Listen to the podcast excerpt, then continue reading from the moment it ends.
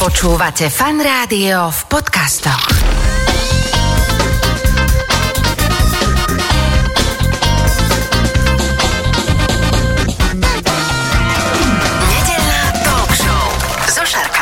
Počúvate fan rádio, nedelnú talk show. V tejto chvíli už vedľa mňa sedí v štúdiu fan rádia Ivana Čorbová, koordinátorka klimatických a humanitárnych projektov nadácie Integra. Ivanka, ahoj. Ahoj, Šarkan. Kým som vyslovil všetko, čo máš za menom napísané v rámci tvojej vizitky, tak eh, to si postupne objasníme. Ty si tu kvôli tomu, že ja musím povedať, že s veľkou úctou sledujem nadáciu Integra a jej činnosť. Koľko rokov už vlastne pôsobíte? No my už pôsobíme 25 rokov. 25. Oslavovali sme takéto výročie krásne. Štvrtstoročnica. Áno. Aj keď sa to oslavovalo v takých divných časoch teraz. No, eh, covidových trošku. Covidových Ani sme trošku. sa nestretli. ani si sa, že čiže online oslava, hej? Bola trošku taká online oslava, ale tak čo už v tejto tak, dobe. Tak, tak, sme na to nejak... Neboli tak, sme asi jediní. Asi jediný. A keď to spomíname, e, tak treba povedať, že naozaj o, popri športe, kultúre, gastre a, a čomkoľvek inom veľa v sektoroch, tak práve táto covidová doba je veľmi nešťastná aj pre e, charitatívne a humanitárne organizácie, hlavne tie, ktoré pôsobia nejak tak, že cez hranice, ale aj kvôli cestovaniu, aj kvôli tej infraštruktúre. Tak poďme postupne najskôr, že keď 25 rokov, že, že kedy vznikla a vlastne prečo vznikla a čo robí Integra. Pred 25 rokmi vznikla Integra za úplne iným cieľom, ako čo robíme dnes. V podstate ona začala pôsobiť na Slovensku, pomáhala ženám, pomáhala im rozvíjať nejaké podnikateľské ciele, dávala mikropôžičky, ale postupne, keď sme sa už aj dostali do Európskej únie, keď už možno Slovensko sa tak vymanilo z nejakého toho možno najchudobnejších krajín, tak sme sa postupne preorientovali práve na tú Afriku. Najprv sme pomáhali farmárom, ale vlastne takto pred 11 rokmi sme sa začali zameriavať aj na deti. Za tým je úplne krásny príbeh nášho pána riaditeľa jeho manželky, keď stretávali postupne deti a chceli im pomôcť úplne jednotlivým individuálnym deťom a z toho postupne vznikol aj taký náš, názvem to, že vlajkový projekt a podpora detí alebo projekt podpory vzdelávania detí v Afrike. No a ja som taktiež súčasťou toho projektu. Ale do toho vlastne prišli ešte ďalšie, ďalšie príležitosti a ďalšie, ďalšie projekty, humanitárne projekty a klimatické projekty, ktoré sa tak možno postupne rozvíjali a dnes by som povedala, že Integra sa venuje takým štyrom oblastiam a to, ako som povedala, podpora detí, humanitárna oblasť, to alebo humanitárne projekty, ktoré sa momentálne dejú v Syrii, v Južnom Sudáne a v Etiópii. A potom máme klimatické projekty a to je vlastne tam sadíme stromy a tento rok sa nám podarilo prekročiť úžasnú hranicu jedného milióna stromov, že sme vlastne spolu s farmármi alebo lokálnymi miestnymi ľuďmi vysadili stromy pri rovníku, ktoré pomáhajú a, najmä im, ale samozrejme aj planete. A potom taká štvrtá oblasť, ktorej sa tiež venujeme, také sociálne podnikanie alebo fair trade.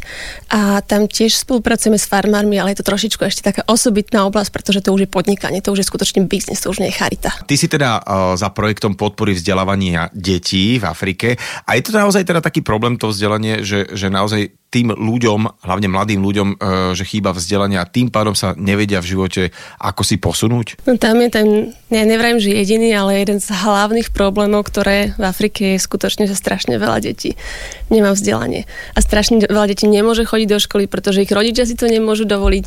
No a nadácia Integra vytvorila v podstate taký projekt alebo program, kde sme spojili, alebo stále spájame ľudí, ktorí sú na Slovensku a ktorí sú ochotní pomáhať a ktorí chcú pomáhať, ktorí majú nejakú tú víziu, že čo by som že mohol urobiť aj pre niekoho iného na jednej strane a, a na druhej strane sú tie, práve tie deti, ktorých rodičia, alebo častokrát aj deti, ktoré nemajú rodičov, nemôžu chodiť do školy, nemôžu si to dovoliť a pre tieto deti v podstate, keď oni nemajú vzdelanie, im sa život keby v podstate ani nezačal, ani nikam nesmeruje. Nemá, ka- nemá kam rozvíjať, hej, aha. A prečo? No lebo predstavme si, že aj na Slovensku, keby sme nemali vzdelanie, tam, tam nie sú príležitosti pre tých ľudí. Oni sa nemajú možnosť zamestnať, oni nemajú možnosť vlastne si otvoriť nejaké podnikanie, lebo nevedia čítať, písať, v podstate nič nedokážu. A tak mnoho potom z týchto detí skončí práve na ulici. Veď len v Kenii, myslím, že teraz momentálne asi 30-40 tisíc detí je na ulici a to sú deti, ktoré chodia, hľadajú odpadky, hľadajú jedlo každý deň. A fetujú lepidlo doslova. V podstate toto sú deti, ktorými sa chceme venovať a ktorým sa aj venujeme, alebo sú to deti so slamou. Neviem, či možno, že naši posluchači niekedy navštívili nejaké slamy v Afrike. To sú proste úplne škaredé, hrozné miesta, kde žijú ľudia natlačení jeden, jeden na druhom, žijú vo veľmi zlých podmienkach, bez vody, bez elektriny a v podstate taktiež o, tých rodičia majú, ne, majú svoje deti, ale tak tie deti vidia v podstate len to, čo robia ich rodičia. Keď tí rodičia nie sú vzdelaní, tak potom pravdepodobne ani tie deti nebudú vzdelané. A v podstate celý ten taký cyklus nejakej chudoby a, sa vlastne pokračuje a pravdepodobne to bude pokračovať aj v ďalšej generácii a my sa práve snažíme rozdeliť alebo teda prelomiť tento cyklus, túto, tento kruh chudoby, aby tie deti dostali vzdelanie a aby oni už možno, že vyrastali lepším, v lepšom živote, v lepších podmienkach a taktiež, aby aj svoje deti viedli k tomu, aby možno, že žili inak ako ich starí rodičia alebo prastarí rodičia. Asi sa to nedá celkom, že systémovo, keď hovoríš o tých 10 eh, tisícoch deťoch, že uh, nastavovať eh, z niekde, niekde z druhej strany sveta. Skôr, nedá, je to, skôr je to asi o, že je to taká keby individuálna vec, že vy na nejakom mieste konkrétnom, teraz e, pýtam sa úplne, že tak hlúpo, že vy tam postavíte školu, nejaký akože objekt, alebo ako to celé funguje? Veľmi dobrá otázka, ale nie, nepostavíme, pretože myslíme si, že my ako Európania by sme nevedeli tam vlastne len tak prísť a urobiť to najlepšie napriek tomu, že by sme aj chceli, lenže my nevieme, aké sú ich kultúrne zvyky, aké sú ich potreby, takže my skutočne my si hľadáme tých lokálnych partnerov, alebo teda lokálne školy, detské domovy a my sa snažíme pomáhať im s tým, že my ich podporujeme najmä finančne, alebo podporujeme ich napríklad nejakým know-how, ale oni tam robia všetko. Čiže tým pádom zabezpečíme prácu lokálnym ľuďom, zabezpečíme vzdelanie tým deťom a my tak v podstate z diálky sledujeme, kontrolujeme, monitorujeme a, a pomáhame celému projektu. A čo sa tam dá a ako sa to dá odkontrolovať? Lebo Afrika je žiaľ známa tým, že tá miera korupcie je naozaj vyššia a posielame tam peniaze. Asi to nebude len o tom, že tam len tak posielame peniaze. Vôbec to nie je o tom, ale máš úplne pravdu, akože skutočne tá Afrika je známa obrovskou korupciou, lenže tá korupcia v podstate ona jednak prichádza z hora, jednak prichádza z dola, čiže fakt je tam niekedy ťažko dôverovať. Ale preto už len samotný ten proces, že ako si vyberáme tých lokálnych partnerov je celkom náročný, pretože jednak kontrolujeme, alebo teda najprv si odsledujeme toho Máme partnera. Čas, tak že ako si vyberáte. Čiže vy fyzicky vycestujete nejakí ľudia Jasné. už na konkrétne miesto uh-huh. a že čo teda, aké parametre musí splňať nejaký váš partner, alebo ako to celé pripravíte, aby ste potom povedali, že OK, tak týmto budeme púšťať tie peniaze, ktoré získame od donorov alebo od jednotlivých nejakých prispievateľov. Ako to funguje? Najprv poviem asi len to, že my máme momentálne 8 škôl a detských domovov, ale v podstate len 6 partnerov, lebo jeden partner má 3 školy, uh-huh. čiže veľmi malý počet partnerov a to z toho dôvodu, že skutočne, ako, si, ako sme sa rozprávali, celý ten proces je veľmi náročný. Ono prebieha už len vlastne predtým, ako sa rozhodneme, že s niekým ideme do partnerstva, tak musí prejsť a vlastne kontrola, musí nám ho niekto odporúčiť, musí musíme vidieť nejaké finančné výkazy, audity, čo robil predtým, ako s ním vôbec pôjdeme do partnerstva. A potom, teda, keď sa už rozhodneme, že dobre, skúsme to, tak niekoľko, nejaké obdobie, napríklad dvoch rokov, potrebujeme vidieť každý finančný výkaz, na čo tie peniaze išli. A potom, keď už sa vybuduje nejaká tá dôvera, tak vlastne čo potrebujeme je finančný audit každý mesiac, každý, každý rok. Potom minimálne trikrát sa snažíme navštíviť toho partnera. Samozrejme počas covidu to nebolo úplne možné, tak sme chodili možno, že pred... Boli sme teraz nedávno, v novembri sme sa vrátili z cesty mm-hmm. a mhm. predtým sme boli vlastne úplne pred covidom, čiže ten rok a pol bol trošku taká pauza, ale tak to bolo úplne objektívne dôvody. Ale za iných okolností teda navštívime partnera, skontrolujeme uh, deti, rozprávame sa s učiteľmi, rozprávame sa s riaditeľom. Samozrejme možno aj tak natajnáša. Niekedy sa rozprávame s nejakými lokálnymi, že čo nám povedia o, o tomto projekte, čo nám povedia o hentom projekte, aby sme skutočne nielen takže subjektívne, že počúvame riaditeľ, alebo však riaditeľ nám môže povedať čokoľvek. Ale Keď aby sme... príde inšpektor do školy, Áno, tak vždy riaditeľ uh, má vyzametané tak. všetko, čo vedia, že dojdu tí z tej integry, budú tu kúkať, pozerať. Hej. Čiže e, dobre, tak chápem to tak, že je tam, dajme to, nejaký zriadovateľ nejakého zariadenia, či to je detský domov, alebo teda nejaká škola, na, vy dostanete odporúčanie, dohodnete sa s ním.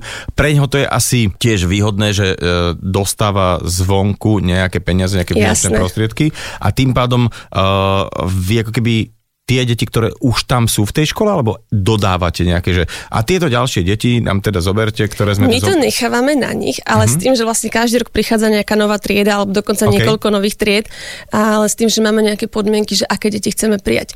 Ale potom máme školy, ktoré majú napríklad systém, že nejaká časť detí je podporovaná, čiže z chudobných rodín a nejaká časť detí si platí tie to školné úplne, úplne sami, čiže tí rodičia sú nejakí solventní, alebo potom máme výslovne školy, ktoré majú len takéto deti, ktoré Čiže potrebujú jedná sa podporu. o aké, akési štipendium, ktoré vy Áno. keby tam dodávate, aby tie deti, ktoré na to nemajú, aby teda mohli e, študovať. Ide istým spôsobom štipendium, ale s tým, že nie samotné deti, oni nedostanú tie peniaze, oni nedostanú na ruku napríklad tie, tie financie od sponzora, ale uh, my platíme školné jedlo, uniformy, zdravotnú starostlivosť a vlastne v tých detských domov platíme aj za to ubytovanie, za to, že tam tie deti sú.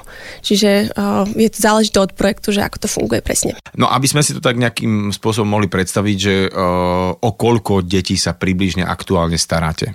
Momentálne podporovaných detí máme takmer tisíc, ale celkovo v školách je to asi 1200 až 1300 detí v tých našich šiestich alebo teda 8 školách a detských domov, ktoré podporujeme. Máte teda aj už za tých 11 rokov nejaké možno až príbehy, nechcem povedať, že so šťastným koncom, lebo ten koniec je v nedohľadne, ale že to, že niekomu sme pomohli úplne, že zmeniť život?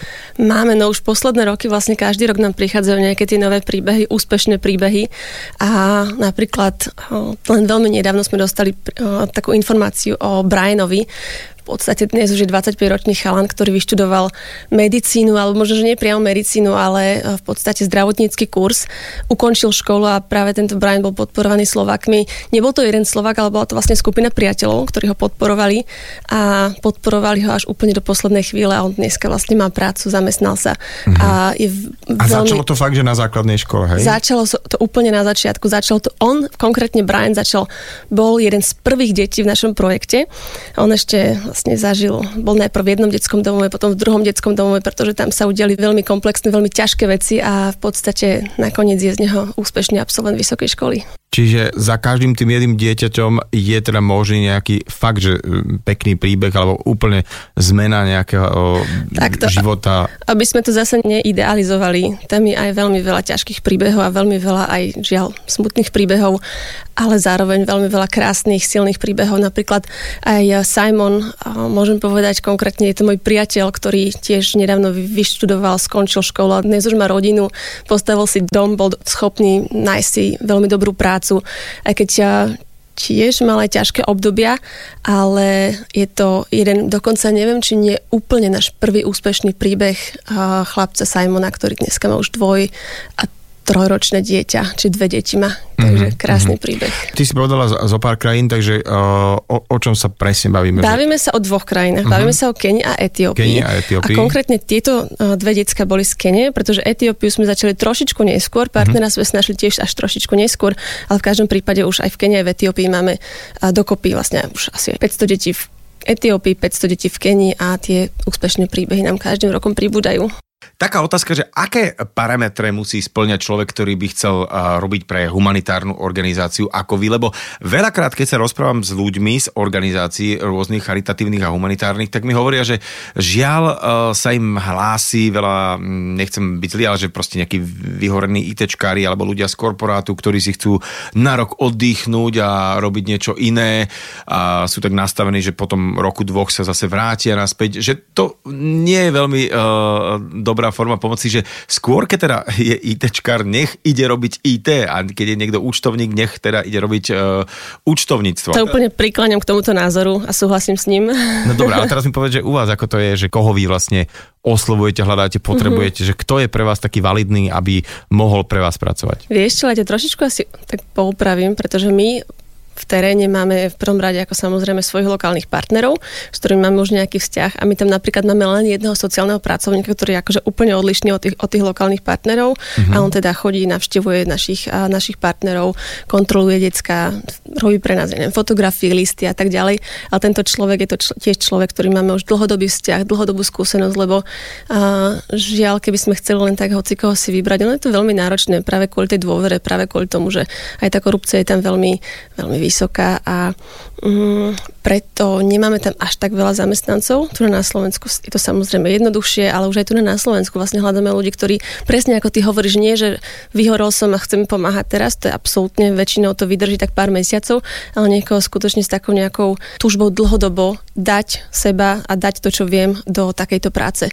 Napríklad ja už v Integre som už 6 rokov, v podstate bola taká moja Od prvá práca. 12. Ale eh, hej, vôbec to nie je ľahké, lebo veľa ľudí sa samozrejme aj vymení, veľa ľudí odchádza, veľa ľudí aj v tomto smere veľmi vyhorí, lebo je to ťažká práca, je to emočne ťažká práca. To som chcel povedať, si povedať, že už keď som povedal to slovo vyhorený, tak som sa tak hneď, že kúsol si do jazyka, čo som to povedal, pretože práve tie obslužné povolania No. no. sú veľmi náchylné na to. Lebo aby- ľudia sú takí, ľudia chcú dať do toho úplne všetko, do toho dávajú Mhm. nielen ten pracovný, ale aj veľa voľného času a hlavne tam je strašne veľa emócií v tejto práci.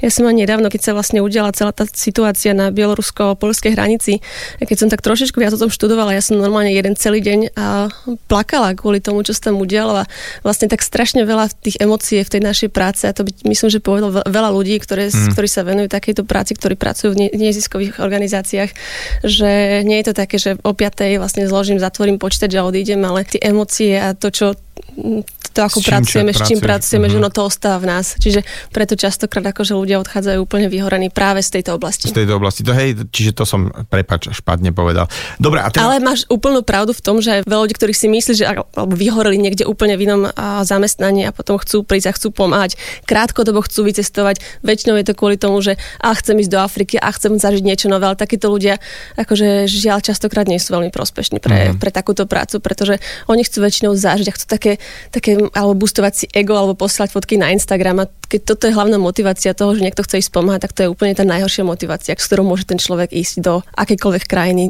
Afriky alebo Ázie alebo kdekoľvek. Poďme úplne konkrétne na to, že koľko peňazí už na diálku takto vie reálne pomôcť jednému dieťaťu. U nás v Integre je to v podstate 25 eur, ktoré človek pravidelne každý mesiac posila Integre a za tieto peniaze vlastne, ako sme sa už rozprávali, to dieťa môže chodiť do školy a dostane všetko, čo potrebuje v tej škole. A v podstate ide o veľmi jednoduchú podporu, pretože človek si môže nastaviť trvalý príkaz, keď sa rozhodne, že ide do niečoho takéhoto. A ten človek, čo je tak strašne krásne je, že tá pomoc je veľmi konkrétna, veľmi vlastne zameraná na konkrétneho človeka, pričom ten sponzor alebo donor vie, o koho ide, má fotku toho dieťaťa, To sa chcem informácie opýtať, o tom dieťati. Ako toto funguje? Čiže vy pridelíte asi keby, že nie, nie je to tak, áno, že áno. nejaký casting, Čiže- že, že v katalóge ja chcem toto uh, Poďme úplne od začiatku. Ak by sa teraz niekto rozhodol, že chcem podporovať nejaké konkrétne dieťa, tak príde na našu stránku. Tam máme veľmi krátky, veľmi jednoduchý formulár, ktorým akože prejaví záujem, že chcem to dieťa podporovať a potom my, alebo teda moja kolegynka ľudská, sa ozve a pošle všetky informácie a profil konkrétneho dieťaťa, ktorý ten človek môže podporovať. Veľa ľudí sa nás niekoho, pýta... na čakačke, áno, hej? áno, máme taký v podstate waiting list. Veľa ľudí sa nás pýta, prečo si nemôžu vybrať to dieťa. No preto, lebo my to považujeme za také trošku také nehumánne, že tieto deti to nie sú šteniatka, ktoré sú niekde zavreté, ale to sú proste konkrétni, to sú ľudia, ktorí žijú, majú svoje životy a my máme veľmi konkrétne informácie o nich, ale my nemôžeme len tak poskytovať tie informácie a dávať ich na web, preto my sa rozhodneme. A Ten sponzor môže povedať, či chce podporovať chlapca alebo dievča, to je v podstate taká jediná, a jediné kritérium, ktoré si vie vybrať. A potom na základe nášho uváženia pošleme ten profil a ten sponzor sa rozhodne, chcem alebo nechcem to dieťa podporovať. A potom vlastne prvou platbou my ho začneme považovať za takého, nazvem to, že aktívneho sponzora a potom medzi dieťaťom a tým sponzorom môže prebiehať skutočná komunikácia, ale nie je to priama komunikácia, ale ide, to cez nás všetko a cez listy, ktoré si vymieňajú sponzor a dieťa. A tá komunikácia sa robí asi tak dvakrát až trikrát za rok, záleží. A to dieťa v tom liste môže vyjadriť vlastne, čo robí, a ako sa mu darí v škole, samozrejme poďakovanie. Niektorí, niektoré deti, ktoré sú také možno viacej komunikatívnejšie, tak oni napíšu aj dvojstranové listy, kde vyjadria strašne veľa emócií, príbehov a sú napríklad deti, pre ktoré je angličtina veľký problém a uh-huh. tie napíšu, že mám sa dobre, dneska som sadil fazulu a je tu teplo a ďakujem za podporu a to je všetko. Čiže je to také veľmi individuálne s tým, že máme tisíc detí, ktoré sú úplne rôzne, ktoré majú vlastne úplne rôzne príbehy za sebou a rô, niektoré prežívajú väčšie traumy, iné prežívajú menšie traumy, niektoré sú naopak veľmi šťastné, čiže je to všetko veľmi individuálne, ako ten sponzor bude možno, že uh, zainvolovaný do života toho dieťaťa. Uh-huh. Ale v každom prípade aj ten sponzor môže poslať listy a my veľmi pozbudzujeme našich sponzorov, aby vyjadrovali také povzbudenie tým deťom, aby skutočne ich tak povzbudili do štúdia, do ich budúcnosti, aby im povedali, že na nich skutočne na, niekto v Európe na nich myslí, že im posiela možno nejaké peňažky alebo teda, že im posiela peniaze na to vzdelanie. A preto samotné dieťa je to veľmi silné, že to vôbec tá predstava, že niekto tam v bohatej Európe na nich myslí. Akože samozrejme nechceme vytvárať taký ten, takúto predstavu, že bohatá Európa a chudobná Afrika, ale predsa len pre tie chudobné deti je to dôležité a je to život meniace, len tá vedomosť, že niekoho majú aj, aj tam niekde v Európe. Čiže to, ten vzťah sa buduje a u mnohých ľudí, u mnohých sponzorov potom, keď ten vzťah už napríklad trvá niekoľko rokov, tak ten sponzor a to dieťa sa niekedy normálne, že ako keby že poznali. Máme aj sponzorov, ktorí sa rozhodnú, že navštívia to dieťa, aj, ta, aj, aj, aj takáto možnosť je a to potom vieme zariadiť my cez naráciu Integra a máme už niekoľko tiež takých veľmi zaujímavých a pekných príbehov, kedy sponzor vlastne išiel do Afriky. A môže sa to stať aj naopak, že to dieťa dajme tomu, chce alebo príde na návštevu do Európy? Naša odpoveď je jednoznačne nie. Toto není zdravé a není to ani správne. Nepovažujeme to za dobre, že my tu budeme ťahať ľudí z Afriky do Európy, pretože vieme, ako to skončí. Dieťa pravdepodobne zmizne a už sa nikdy nevráti do Afriky. Takže že nie, my práve, že chceme a snažíme sa aj do tých detí tak možno, že v úvodzovkách tlcť, že, že ostan tam a pomáhaj tej svojej komunite a to, čo si dostal, tak dávaj naspäť a rob taký ten ripple efekt alebo teda ten vlnkový efekt, že, že meň to prostredie okolo seba. Mm-hmm. S tým, čo si získal ty, ty sám. si teraz pred chvíľkou povedala, uh, neviem, či to bol Simon Bryan, alebo uh-huh. ak si spomínala tie príbehy, že uh, dokonca, že skupinka ľudí, že, že ak si, dajme tomu povie, že a, tak 25 eur síce není veľa, ale keď si tak narátam, takže môže by to byť kľudne, že si nejaký pár alebo nejakí ka- kolegovia v práci alebo akokoľvek si povedia, že OK, poďme do toho a môže to uh, byť kľudne takto, že skupinové, hej, že ono niekedy je to úplne krásne, lebo máme napríklad celé triedy v školách, ktoré podporujú dieťa, alebo okay. máme dokonca firmy, ktoré podporujú dieťa, alebo rodiny, ktoré podporujú jedno alebo viacero detí. Máme napríklad niekoľko rodín, ktoré majú povedzme, že 8 a 9 ročné dieťa. Oni si povedali a poprosili nás, či vieme im vybrať približne deti v rovnakom veku a rovnakom a, pohlaví. A v podstate je, taká, je to taký krásny vzdelávací, možno, že nejaký nástroj, ako vzdelávať naše deti o tom, čo sa deje vo svete. Čiže dá sa to, ako si povedal, vlastne Prime bol podporovaný viacerými ľuďmi, kamarátmi, ktorí sa spolu zložili na, tých, na tie peniaze a takýmto spôsobom ho podporovali. A je to úplne krásne, keď vieme, že niekomu ako rodina, firma, škola pomáhame niekde na úplne opačnej strane Zemegule. Človek, ktorého možno nikdy nestretneme, ale zároveň vieme o ňom, vieme, kto je, máme o ňom informácie a myslím si, že to je úplne krásne. Musím súhlasiť, lebo naozaj to je nezištná pomoc, od ktorej nič neočakávaš náspäť, len chceš niekomu uľahčiť život. Ty odchádzaš za pár dní vlastne vlastne do Afriky. Ako často tam vlastne chodíš a čo tam robíš, keď tam ideš? V Afrike ide v podstate hlavne o ten monitoring. A je to rôzne, lebo sú cesty a cesty. Sú cesty zamerané najmä na konkrétne tento projekt podpory detí, ktorý vyzerá asi tak, že na dva týždne sa odpakujeme do Afriky a každý jeden deň navštívime nášho partnera, máme dlhé meetingy, riešime problémy, riešime výzvy, riešime vlastne prípadné otázky, čo sa týka detí. Taktiež píšeme s deťmi listy, sledujeme, ako rastú, rozprávame sa s deťmi.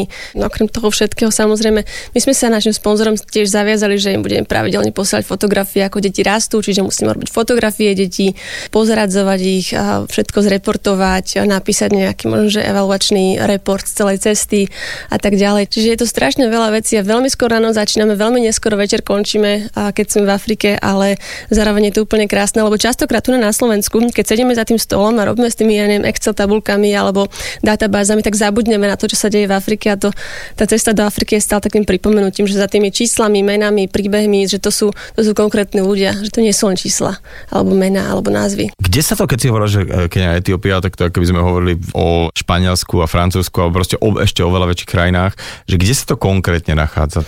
No v Kenii pôsobíme priamo v Nairobi, uh-huh. alebo máme tam väčšinu projektov priamo v Nairobi. Jeden máme priamo v Kibere. Kibera to je jeden z najväčších slamov v Afrike, kde žije neoficiálne až nejakých milión ľudí. A potom máme jednu školu, ktorá je trošičku ďalej, je to asi 2-3 hodinky od Nairobi. Je to úplne v podstate vidická škola. A potom v Etiópii sa nachádzame v takom malom meste Bishoftu a tam máme dva projekty a jeden sa nachádza ešte asi také 3 hodinky od Addis Abeba a to je mesto Ambo.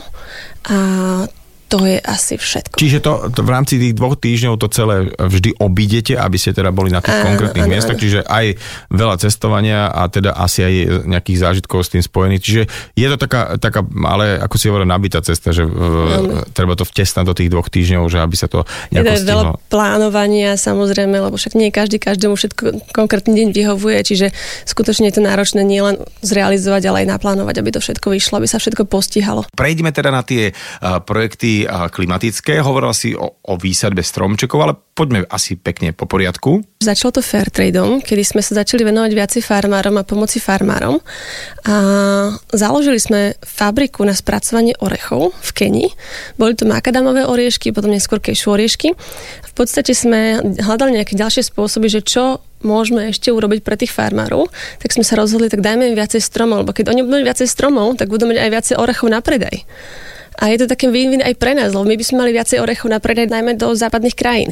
Takže my sme začali sadiť orechy s farmármi a potom vlastne z takého nejakého malého projektu sadenia stromov vznikol obrovský projekt, kde sme začali zalesňovať spolu s farmármi alebo spolu s lokálnymi. Čiže okrem toho, že dávame napríklad 15-20 sadeníc konkrétnemu farmárovi, tak zalesňujeme veľké také lesné plochy, najmä v Etiópii. No a teraz vlastne ten projekt rozširujeme, alebo chceli by sme rozšíriť aj do Južného Sudánu, prípadne do Ugandy. No a tento rok sa nám podarilo pokoriť taký cieľ, že jedného milióna vysadených stromov, alebo konkrétne už 1,2 milióna vysadených stromov. Za rok. A za posledné dva roky. Dva roky, OK. A ono vlastne celé to tak trošku podporené, alebo do veľkej miery podporené aj Európskou úniou, čiže Európska únia sa pridala do tohto projektu. Mm-hmm. A... Ako si to mám predstaviť, že aké to, aká to je veľká plocha, že ktorú ste zalesnili? Napríklad najväčšiu plochu, ktorú máme, je 200 hektárov. 200 hektárový les, je to v podstate prales, ktorý bol úplne nevyužitý. To je obrovská, obrovská plocha, ale samozrejme to je najväčšia plocha. Máme mm-hmm. potom, potom menšie plochy a potom máme farmárov, ktorí majú malú záhradku a v, to, v tej záhrade majú povedzme, že 15 alebo 10 stromov popri ostatných plodinách. Čiže Konkrétne teraz sa bavíme sa o kešu a makadamových orechoch a tie makadamové orechy vlastne to sú obrovské stromy. Im sa veľmi darí s kávou, čiže napríklad kávoví farmári, ktorí majú kávové plantáže alebo nejaké kávové kríky, ktoré sú maličké kríky, tak vlastne popri nich môžu oni zasadiť makadamový strom a je to akoby ďalšia plodina do zoznamu ich plodín. To znamená, že nielen, že budú predávať kávu, ale o pár, o 2-3 roky budú predávať aj makadámy a teda im sa pri vlastne rovnakej tej ploche, ktorú oni vlastnia, alebo pôde, ktorú vlastnia, sa im zvýšia zisky. Mm-hmm. Čiže je tak mhm. akože v podstate veľmi jednoduchý, pod... ale zároveň veľmi funkčný spôsob. Čiže tam tá klimatická, ako keby e, ten benefit e, ide v ruka v ruke aj z nejakou takou, že podporu S tým sociálnym, kom... áno. Čiže jasné, čím viac má farmár peňazí, tým môže viacej ľudí zamestnávať, tí ľudia potom môžu uh, si dovoliť zaplatiť vzdelanie pre svoje deti a vlastne tá komunita tam ostáva na tom mieste. Áno, a vlastne presne ako vraví, že tie stromy, že nielen pomáhajú tým tým farmárom, ale pomáhajú aj našej planete, pretože sú to obrovské stromy, ktoré znižujú množstvo oxidu uhličitého v našom ovzduší a okrem toho vlastne snažíme sa udržiavať aj tú biodiverzitu, snažíme sa skutočne nepoužívať tým, že naše produkty sú eko a bio, snažíme sa ne, nepoužívať nejaké hnojivá alebo nejaké škodlivé látky a ešte k tomu vlastne pridávame aj včely, čo je tiež taký ešte bonus, že vlastne snažíme sa aj tých farmárov učiť, ako včelárčiť, ako vlastne sa starať o tie včelky. Čiže takýto je to tam taká tradícia? Alebo ako keby... Je to aj tradícia, ale zároveň napríklad v Etiópii konkrétne oni robia ešte takéto staré včelárstvo. Že oni, ja neviem, chodia po lesoch a hľadajú, že kde majú tie včely. včely hej. Presne. Mm-hmm. A my ich učíme takému modernému včelárstvu. Alebo on je také, že to staré, potom je to moderné a ešte takéto tranzitné včelárstvo. A my ich vlastne tak postupne chceme, aby z toho tranzitného ešte prešli do toho moderného, čo je podstatne komplexnejšie, ale o to efektívnejšie a o to vlastne viacej medu a tých produktov to prináša. Čiže je to taký postupný proces. Práve to, že ako na to reagujú možno takí tí lokálni ľudia, že či sú nadšení nejakou takouto pomocou, alebo naopak niekedy, že dajte nám pokoj, že už... Lebo naozaj vždy, keď sa hovorí o nejakých projektoch humanitárnych, tak vždy tam padne Kenia, Etiópia, sú to také v úvodzovkách akože fancy miesta, kde je relatívny pokoj a kde aj tie organizácie sa môžu asi cítiť relatívne bezpečne. Mm-hmm. To, čo si spomínala, čak aj e, vaši kolegovia z inej organizácie Magna, ktoré tu tiež boli, tak tiež spomínajú Južný Sudán, alebo proste niektoré také tie krajiny, kde, kde to teda není e, takto no. jednoduché tak napríklad Južný Sudán je veľmi komplikovaný a práve preto tam sa nedajú robiť niektoré veci, lebo jednak tam stále prebieha konflikt a je to nebezpečné tam ísť. Ja som inak minulý rok som mala vycestovať do Južného Sudánu a kvôli nepokojom som nemohla. Mm-hmm. A tak keby to vyzeralo stále, tak proste tie projekty je veľmi ťažko implementovať. Ale napríklad aj v Etiópii je teraz vojna a tiež je to veľmi náročné tam cestovať a, a vôbec robiť niečo, ale napriek tomu akože stále sme tam.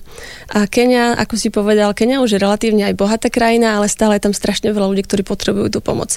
A Kenia bola taká naša asi prvá krajina, kde sme začali v Afrike, čiže preto tam asi tak pretrvávame, lebo nechceme odísť len preto, že už, uh, ja neviem, Kenia je teraz bohatá krajina, ale my chceme tak akože ostať pri našich partnerov a, ano, a bohatá ich. krajina v Afrike je veľmi relatívny pojem, akože, lebo áno, tam áno. asi tá, tá, práve tie rozdiely Presne. medzi tými bohatými a chudobnými sú tak priepasné, ktoré si asi tu ťažko človek vie predstaviť a to vidíme vlastne na celom svete, že teda hlavne tie krajiny, ktoré paradoxne majú nerastné bohatstvo, tak tam vznikne obrovská nejaká taká, že bohatá vrstva, ktorá sú úplne ako keby ustrelení no. mimo realitu a potom teda veľa, veľa, veľa, veľa miliónov ľudí, ktorí e, žijú pod hranicou akékoľvek. A presne tam častokrát úplne chýba tá stredná vrstva a to je aj to, čo chceme robiť. My chceme budovať tú strednú vrstvu mm-hmm. a chceme, chceme, aby čoraz viacej ľudí sa dostalo tej strednej vrstvy, aby už nemuseli živoriť. Ale tak to je samozrejme na dlhé lakte a neurobíme to my jediní. Proste tých organizácií je strašne veľa, ktorí takýmto spôsobom pomáhajú a to je možno, že jedna z ciest. A dám ti vlastne tú jednu otázku, ktorú už zrejme si veľakrát počula. Ja v sebe mám vnútri odpoveď a som nerád, keď sa to ľudia pýtajú, ale povedzme to náhlas, lebo toto určite často počuješ. Prečo by som ja mal pomáhať niekomu v Afrike, keď aj tu na Slovensku je mnoho detí a rodín, ktoré pomoc potrebujú? Hm. Každý krát, keď sa ma niekto opýta na tú otázku, tak ja mám inú odpoveď, lebo častokrát je to aj takým nejakým môjim prežívaním, aké práve prežívanie mám v sebe, ale v zásade, keď chce niekto pomáhať, tak nech pomáha. To je jedno kde. To je jedno, či pomáha na Slovensku, v Syrii alebo v Afrike, to je úplne jedno, ale keď sa rozhodne, tak nech to robí. Ale druhá vec, čo musíme povedať, je, že chudoba na Slovensku vyzerá úplne, ale úplne inak ako chudoba v Afrike. To, že niekto je chudobný na Slovensku, znamená, že dostáva podporu od štátu, napriek tomu, že možno nie je vysoká, že môže chodiť to dieťa do školy, alebo teda rodičia môžu poslať dieťa do školy. A na rozdiel od toho chudoba v Afrike vyzerá, že nikto sa toho človeka tam nestará, nedostáva žiaden nejaký príspevok od štátu alebo nič podobné, nedostáva dôchodok. Dieťa si nemôže dovoliť poslať do školy, pretože nemá za čo ani zaplatiť nájom, alebo prípadne už, už, už je na ulici, alebo uh, nemá za čo zaplatiť jedlo. Čiže akože fakt tá uh, tvár chudoby je úplne iná tu, ako ju poznáme, a tam, kde žijú tí v podstate najchudobnejší, ale celosvetovo globálne. Ono, akože môžeme si hovoriť o niektorých ešte oblastiach vo svete, a že by sa tam nejak lepšie žilo, ale Slovensko a vlastne my, no, že privilegovaní v rámci uh, možno tohto časopriestoru, že ako sa my až dobre máme a čo si možno neuvedomujeme. Ale lebo to ak si by... človek ťažko uvedomí. Hej, ale ja myslím, že keď sa človek ráta nejaké priemerné mesačné platy, tak uh, možno tu môžeme vymenovať zo pár krajín, ktoré sa nám majú na tom lepšie, ale všeobecne, akože tým lifestyleom, ktorý si tu žijeme, ak, ako vlastne sa máme, uh, čím a nie sme, čím ohrozovaní a tak ďalej a tak ďalej. Ja si myslím, že to je taká tá uh, v rámci akého kolektívneho vedomia uh, na planete už ako keby až taká jemná povinnosť akože presne, dávať naspäť presne. niečo do systému v tom, že, že naozaj a, a hovorím, toto je podľa mňa naj jednoduchšia forma, lebo nemusím ani vstať, nemusím ani nič zobrať do ruky, nič ísť rúbať, niekam prenášať, ťažké potiť sa, ale naozaj, že, že to minimum, že viem, že to ide adresne niekam na nejaké miesto, kde sa ako nejakým motýlým efektom doslova, že menia životy, lebo naozaj za 25 eur uh, neviem si predstaviť, čo by som na Slovensku veľké zmenil, vieš. Ale nehovorím, že teda ste len vy, je tých organizácií ako jasné, vy jasné. je po svete neurekom a ja naozaj, že všetkým rovnako ako vám držím palce, a, lebo tých ľudí aspoň čo poznám, čo sú za tým väčšinou, sú to fakt, že oddaní ľudia, ktorí ďaleko presahujú to svoje bytie v zmysle, že uh, ja teraz budem podnikať, zarobím, kúpim si veľké auto, veľké, ale väčšinou tí ľudia majú ťažký presah v tom, uh, že pre akú veľkú komunitu to celé robia. Takže Chcem povedať, že držím vám veľmi palce, teším sa na Alana niekedy, nech mi teda vysvetlí konečne eh, poriadne, čo to fair trade znamená a tebe šťastnú cestu a veľa šťastných príbehov v Afrike a teda aj veľa donorov, sponzorov a ľudí, ktorí vám budú pomáhať. Mojím dnešným hostom nedelnej talk show bola Ivana Čorbová, koordinátorka klimatických a humanitárnych projektov v nadácii Integra. Ďakujem ti za čas. Ďakujem aj ja. Šarkanom. Talk show so Šarkanom v premiére každú nedeľu od 10. do 12. vo Fan Rádiu.